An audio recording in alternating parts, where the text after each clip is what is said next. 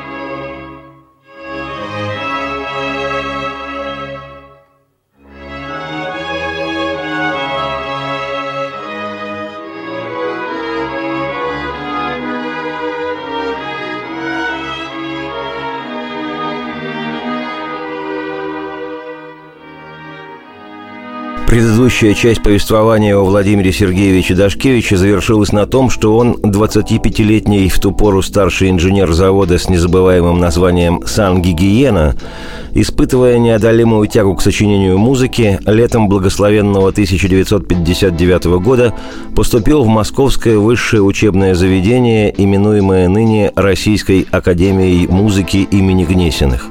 И в ту пору, и сегодня этот вуз один из двух базовых наряду с Московской консерваторией высших учебных заведений нашей бескрайней страны в области музыкального искусства.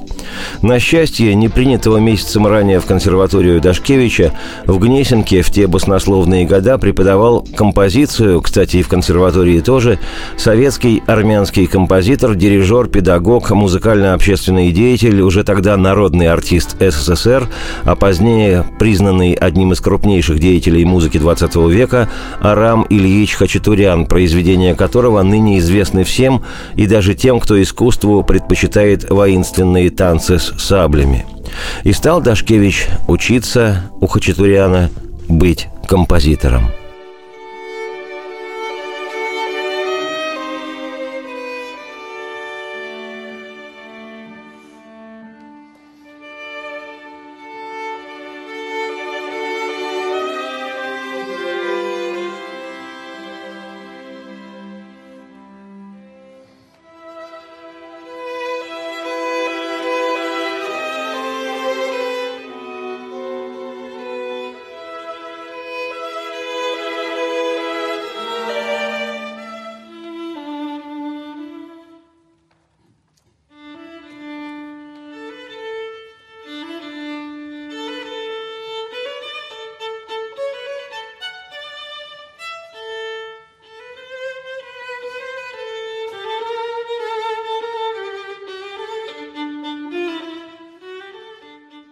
Обучаться сочинению музыки у Арама Хачатуряна действительно было большой и редкой удачей.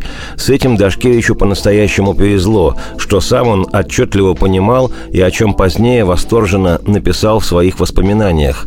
Я сегодня обязательно их озвучу. Сейчас лишь скажу, что, являясь в свое время учеником грандиозных музыкантов, композиторов и педагогов Михаила Гнесина, Николая Мисковского, Рейнгольда Глиера и Сергея Василенко, богом поцелованный Арам Хачатурян и сам стал не только ярчайшим композитором, но и отменным воспитателем создающих музыку талантов. Достаточно назвать некоторых из учеников Арама Ильича. Сегодня эти имена в золотом фонде Отечественной композиторской школы. Алексей Рыбников и Михаил Таривердиев, Андрей Эшпай и Марк Минков, Ростислав Бойко и многие-многие другие – к Хачатуряновской школе музыковеды причисляют и тех композиторов, которые формально у него не обучались, но в творчестве и судьбе которых он принимал самое непосредственное, помогая и поддерживая их советами. Упомяну хотя бы классика отечественной эстрады, выдающегося композитора, автора таких на века хитов, как «Лучший город земли» и «Королева красоты» Арно Бабаджаняна. И, безусловно, одним из виднейших учеников Хачатуряна стал и герой сегодняшней программы, без музыки которого музыки просто нет. Это композитор Владимир Дашкевич.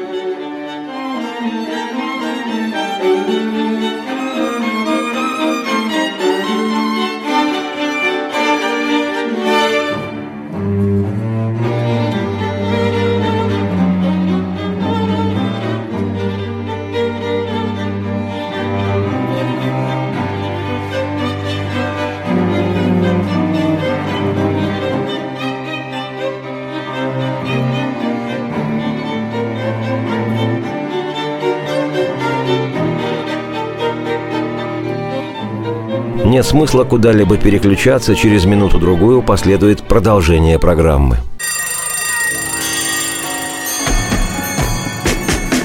Проверено временем. Еще раз приветствую всех, я Олег Челап, это «Проверено временем» и сегодняшняя программа, заключительная в цикле, посвященном видному отечественному композитору, заслуженному деятелю искусств России Владимиру Дашкевичу. Как я уже неоднократно говорил в предыдущих у Дашкевича программах, сам композитор является еще и бесподобным рассказчиком, подтверждая непреложную истину. Если человек талантлив, то это выдает его с головой практически во всех личностных проявлениях. А потому я с нескрываемым «у» процитирую воспоминания Дашкевича о времени его обучения у композитора Арама Хачатуряна – Арам Ильич был великий композитор и очень яркая личность. Огненный взгляд, темперамент, великолепная романтическая внешность и при этом очень практичный подход к профессии композитора. Он был первый, кто сказал мне, что нельзя отказываться от работы в театре и кино, потому что она дает контакт с живой аудиторией и позволяет экспериментировать с оркестром, позволяет учиться. Он призывал учиться писать там хорошую музыку. Чарли Чаплин вышел из кино. Ха! Две подметки, зайчья губа. Две гляделки, полные чернил. И прекрасных, удивленных сил. Чарли Чаплин, зайчья губа. Две подметки, жалкая судьба, как-то мы живем, неладно все.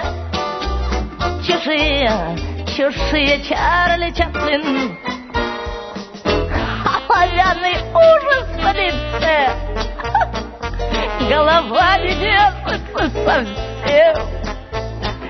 Ходит саживаться семенит И тихонько Чаплин говорит От чего, скажите, от чего? От чего я славен и любим? А шоссе уводит далеко А шоссе ведет к чужим, к чужим Чарли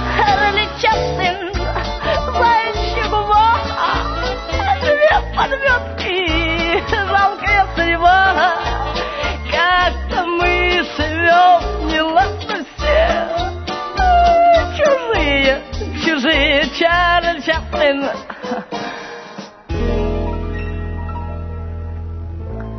Отчего у Чаплина тюльпан? Почему так ласково толпа?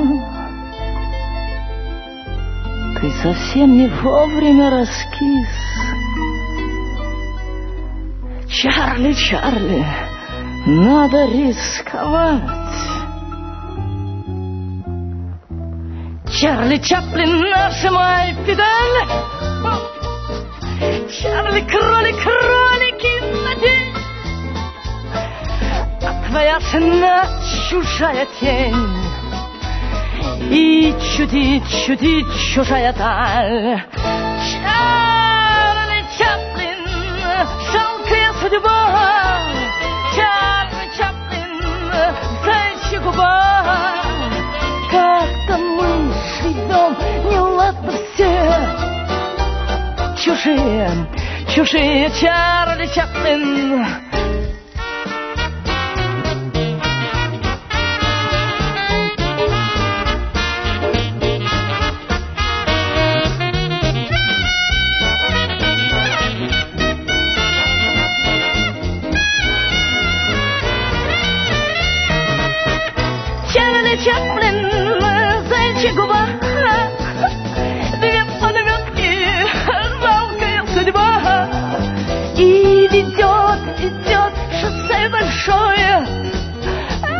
Чужим, к чужим, к чужим.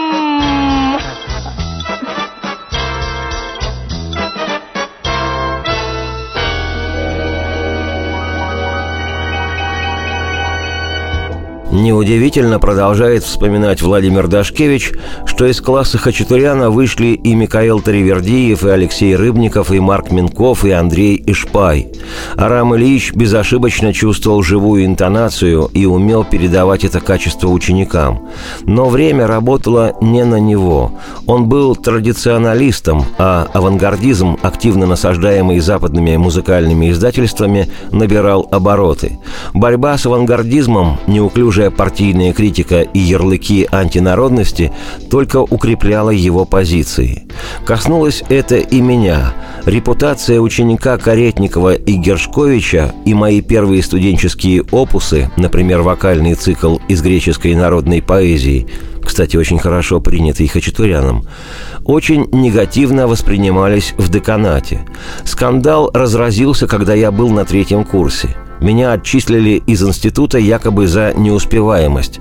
За авангардизм отчислить было не политично. Арам Ильич был на гастролях и заступиться не мог. Когда он вернулся и узнал о моем отчислении, он пришел в ярость и в тот же день подал заявление об уходе из института, а мне предложил перевестись в его класс в консерватории. Но мне не хотелось идти в консерваторию, обида еще не прошла. Решилось все просто. Основательница Гнесинского института Елена Фабиановна Гнесина, удивительно красивая и обаятельная старуха с добрым лицом, вызвала меня к себе и сказала «Володенька, нельзя допустить, чтобы ученик Михаила Фабиановича Гнесина, Арамчик, ушел из института Гнесиных. Уговорите его, а с приказом об отчислении я улажу». Я пообещал поговорить с Арамом Ильичем, и действительно все уладилось. На память об этой истории остался у меня подписанный ректором Муромцевым приказ об отчислении за неуспеваемость, который я храню в дипломе с отличием, полученном из рук того же Муромцева.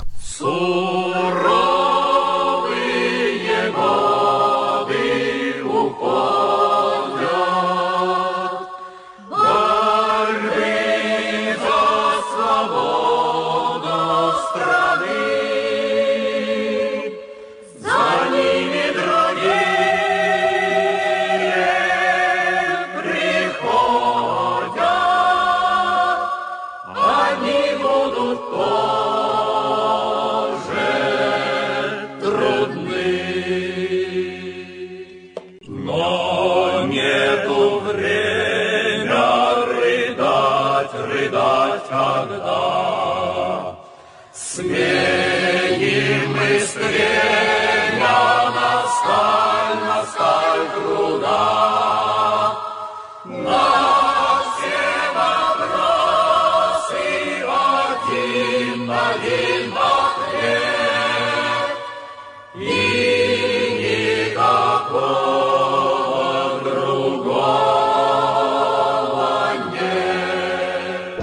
Редчайшие высоты творческого служения, звучащий минуту с небольшим коммунистический хорал из кинофильма «Собачье сердце», снятом в 1988 году режиссером Владимиром Бортко по сатирической повести Михаила Булгакова. И вот она, гениально сформулированная соавторами и друзьями поэтом Юлием Кимом и композитором Владимиром Дашкевичем «Диалектика отечественной жизни». Суровые годы уходят – борьбы за свободу страны. За ними другие приходят. Они будут также трудны. Впрочем, продолжу цитировать маэстро Дашкевича. После восстановления проректор по заочному отделению Владимир Исаакович Авратинер вызвал меня и сказал «Дашкевич, пора вам бросить завод и заняться музыкой». Я понял, что он прав и ушел с завода, на котором проработал ровно 6 лет. Авратинер устроил меня педагогом по фортепиано в Дом культуры «Новатор». Тогда-то я и понял, как горек хлеб рядового музыканта. 15 учеников в день по 45 минут давали заработок, аналогичный заработку инженера. Но после такой работы на следующий день все валилось из рук – так что первая музыкальная профессия принесла мне мало радости. Институт Гнесиных я закончил с отличием, и две первые большие работы «Симфония» и «Оратория Фауст» произвели хорошее впечатление.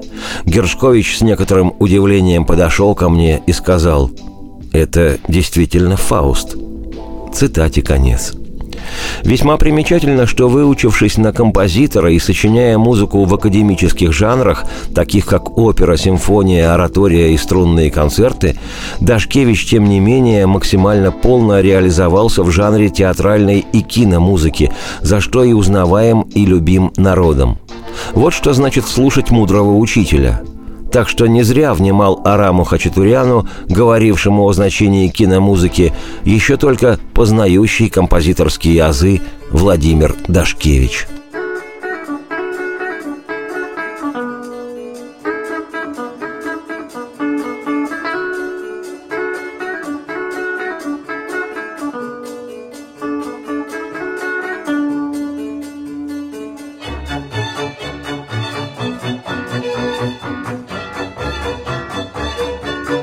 Конечно, можно куда-нибудь на что-нибудь переключиться. А смысл? Ведь через минуту-другую программа продолжится.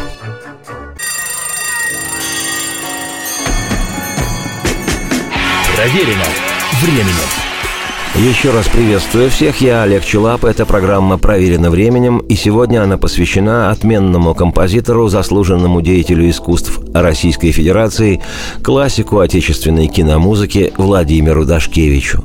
Вскоре после окончания Гнесинского института Дашкевич стал преподавать в своей «Альма-Матер».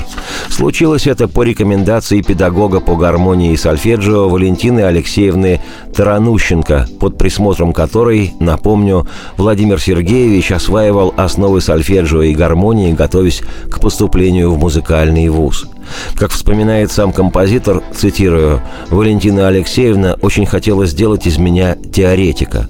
Она добилась того, что кафедра теории музыки предложила мне преподавать анализ музыкальных произведений в Гнесинском институте для студентов первого и второго курсов. Это резко изменило мою судьбу». Цитате конец. Изменения в судьбе Дашкевича были обусловлены в первую очередь его влюбленностью в одну из своих студенток, Ольгу Щеголеву. По словам самого композитора, цитирую, «это было небесное создание со скрипкой. Передать ее очарование и красоту было невозможно».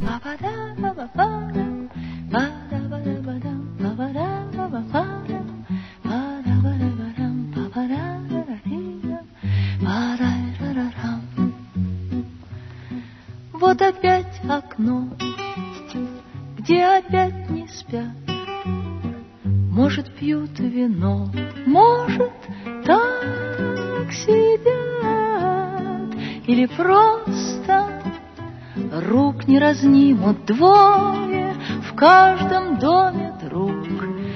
Есть окно такой, крик разлук и встреч. Ты окно в ночи, может, сотни свеч, может, три свечи нет и нету моему покоя и в моем дому завелось такое вот опять окно, где опять не спят, может пьют вино, может так сидят или просто рук не разнимут двое в каждом доме друг есть окно такое, или просто рук не разнимут двое, в каждом доме друг есть окно такое. Па-да-ба-да-ба-дам, па-ба-да, па-ба-ба, па-да-ба-да-ба-дам, па-ба-да, па-ба-ба, па-да-да-да-да.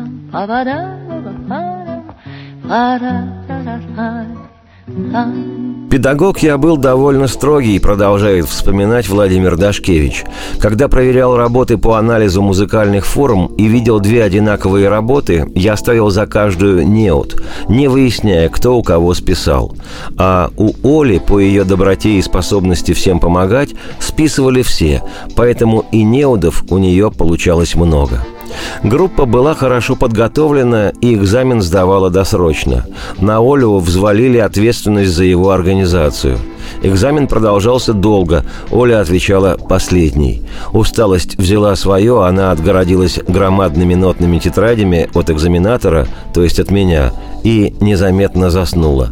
Когда я вызвал ее отвечать, она мирно спала. Но все закончилось хорошо. Она получила пятерку, после чего вся группа пошла вместе с экзаменатором отмечать успешный экзамен в кафе. Цитате конец. И хотя отношения Дашкевича и его возлюбленные развивались совсем непросто и были осложнены предыдущими подвигами композитора на ниве общения с женщинами, тем не менее, спустя некоторое время и далеко не с первого раза, девушка приняла предложение Дашкевича, и они все же стали мужем и женой. Случилось это в 1966 году, равнехонько в день рождения Дашкевича. Ему исполнилось 32 года – как высказался сам композитор, цитирую, «Оля стала моей первой и единственной женой».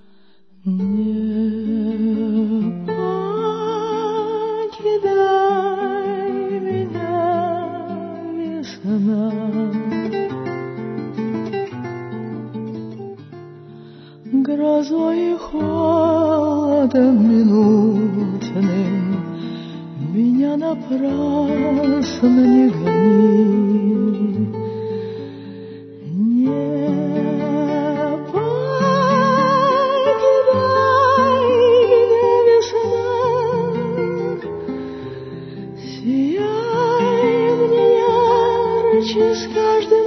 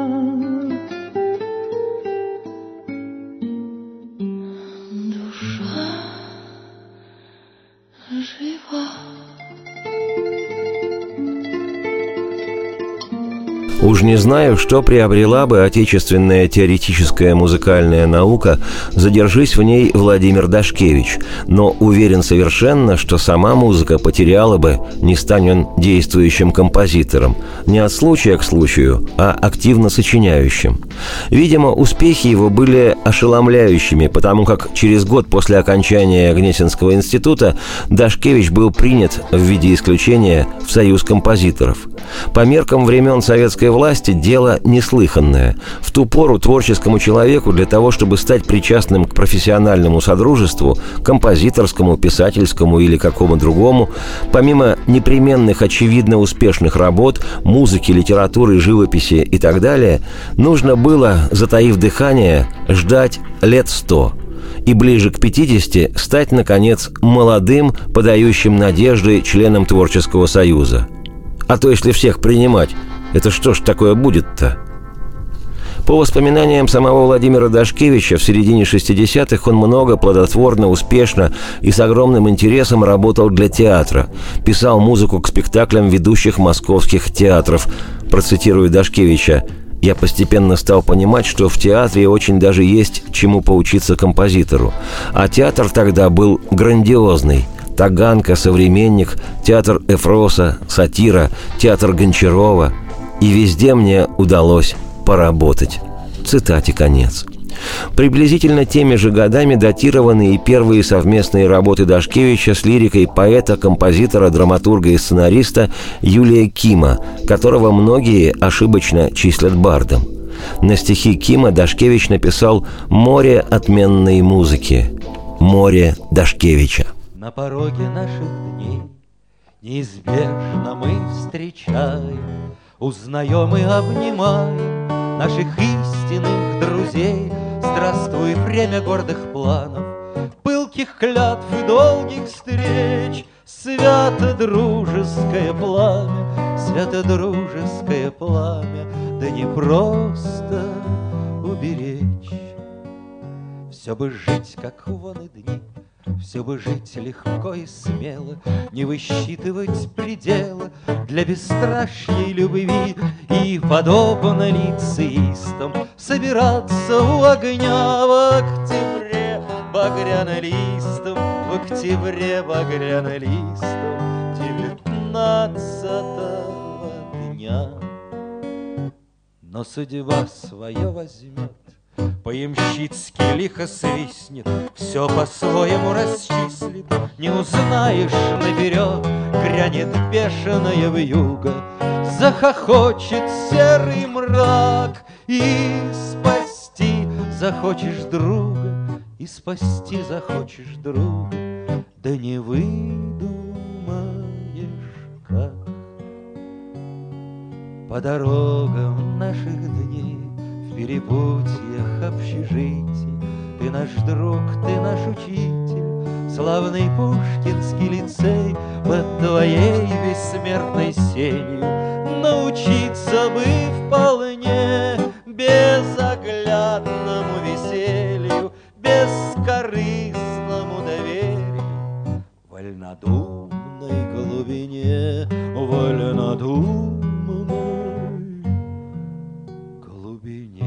Никуда не переключайтесь. Как говорится, оставайтесь на линии. С минуты на минуту программа продолжится. Проверено временем. Еще раз приветствую всех вслух. Я Олег Челап. Это «Проверено временем». И сегодняшняя программа заключительная из цикла о замечательном композиторе, заслуженном деятеле искусств России, классике нашей кинематографической музыки Владимире Дашкевиче.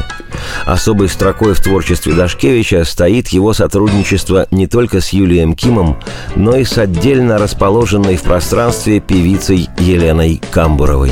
Били копыта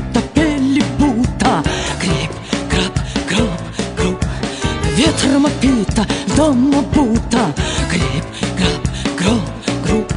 Ветром опита, дома бута, Улица скользила, улица скользила, Лошадь на круп грохнулась. И сразу за зевакой зевака штаны пришедшие Кузнецким клешить Сгрудили смерть, зазвенело, зазвякал Зазвенело, зазвякал Лошадь упала, упала лошадь, упала Упала лошадь! Лошадь! О Елене Камбуровой обязательно сделаю отдельную программу, и не одну. Но сейчас в контексте повествования о Владимире Дашкевиче промолчать об этой артистке не получится никак. Слишком уж она Камбурова. А не промолчу я вот почему. Это сегодня каждый непослушный, неуемный и не укладывающийся в общепринятый формат артист и певец сам себе пишет музыку и слова, сам себе ставит движение сценографию, сам подбирает костюм и вообще сам себе режиссер и сам себе блюз. А во времена сорокалетней давности такие выкрутасы не проходили. Либо пой то, что форматно, а формат в ту пору был патриотическим вперемешку с эстрадно-безвкусно-елейным, либо пой в душе. Не в душе, а в ванной, в душе, у себя дома. Впрочем, можешь после душа и в душе петь. Это духовно обогащает тех, кто не признает существующий формат наглухо не признавала существующей сорокалетней давности выхолощенный патриотический и эстрадно ни о чем формат, совершенно не отсюда, скорее с окраины неба, артистка и певица, ныне народная артистка России Елена Камбурова. В творческой судьбе Дашкевича она, на мой взгляд, сыграла важнейшую роль. Она, как и бесподобный поэт Юлий Ким, друг и соавтор Дашкевича, стала проводником не киномузыки композитора, другой его творческой ипостаси, в ту сторону, где с фигой в кармане по отношению к существующему социально-культурному формату собирались оснащенные пытливостью и раздумьями люди, которым тоже никак не подходили ни голозубая фальшивая патриотика, ни с тотальным обрезанием живущая эстрада. И если по работам для кинематографа Дашкевич и был известен, пусть и не обвально, но известен, то, думаю, без Кима и Камбуровой композитору со всей наполненностью его внутреннего мира, с его музыкой, написанной не для кино, пробиться к пытливым людям, нуждающимся в таком авторе и в такой чуткостью обладающей музыке, было, мягко говоря, очень сложно. А появившийся в творческой жизни Дашкевича инопланетянин в юбке в лице певицы Елены Камбуровой на запредельной чувственной и терпкой высоте представил все очарование утонченной музыки композитора. Жажда уставших коней, да утолится зерном. Жажда сожженных полей, да утолится посевом, да осенит тишина сердца, разоренные страхом и гневом, как осеняют березы отеческий дом. Как осеняют березы отеческий дом. Слезы горячие наши, да одолеют броню. Души незрячие наши, да сподобятся вечного света. Не погуби, пощади, пожалей, возлюби человек человека простится тебе на земле и воздастся в раю. Жажда уставших коней, да утолится зерном. Жажда сожженных полей, когда утолится посева, Да синит тишина, Сердца, разоренные страхом и гневом, Как осеняют березы Отеческий дом. Как осеняют березы Отеческий дом. Слезы горячие наши лягут росой на луга, лягут росой на луга, высоко поднимутся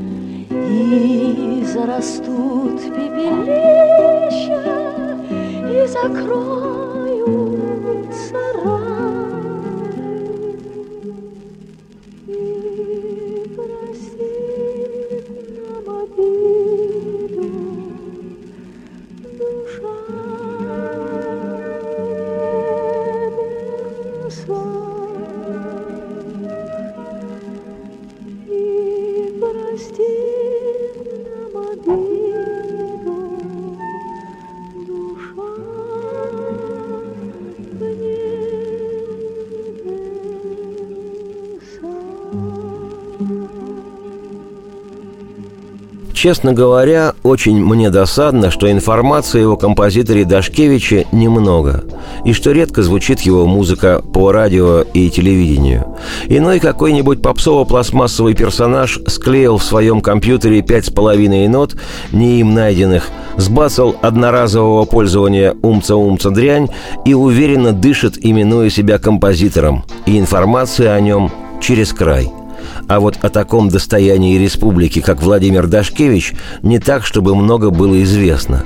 Да и музыку его находишь не без труда, потому как в основном тиражируются только самые известные его вещи – и хотя Дашкевич написал музыку более чем для 150 картин, став безусловным классиком уже в 1971 за одного только «Бумбараша», в народе, понятное дело, более всего знают композитора по его знаменитой музыке киноприключениям о Шерлоке Холмсе. Хотя, как сам Дашкевич однажды поведал в интервью, написал он эту музыку случайно. Просто режиссер картины Игорь Масленников без конца звонил композитору, давно уже потратившему выданный ему аванс, и требовал хоть что-нибудь из ожидаемой для фильма музыки. И Дашкевич, еще не приступавший к работе и уверявший Масленникова, что все идет по плану, поставил на рояль раскалившийся от режиссерского негодования телефон и в трубку импровизированно бабахнул по клавишам эту самую знаменитую ныне мелодию.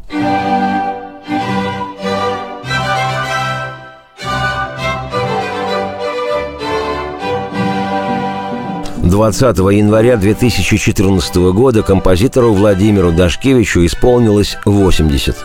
И дай ему Бог и дальше. И я, Олег Челап, автор и ведущий программы «Проверено временем», нескрываемо рад, что мы, всех, кто знает и ценит музыку этого талантливейшего человека, мы, ко всему прочему, еще и его современники – и я кланяюсь в пояс этому музыкальному в одном лице Шерлоку Холмсу и доктору Ватсону отечественного кинематографа. Спасибо подлинному мастеру музыки Владимиру Дашкевичу за подаренное им, всем нам и тем, кто будет после нас, невыдыхающееся удивление и очарование. Радости всем вслух и солнца в окна, и процветайте! Проверено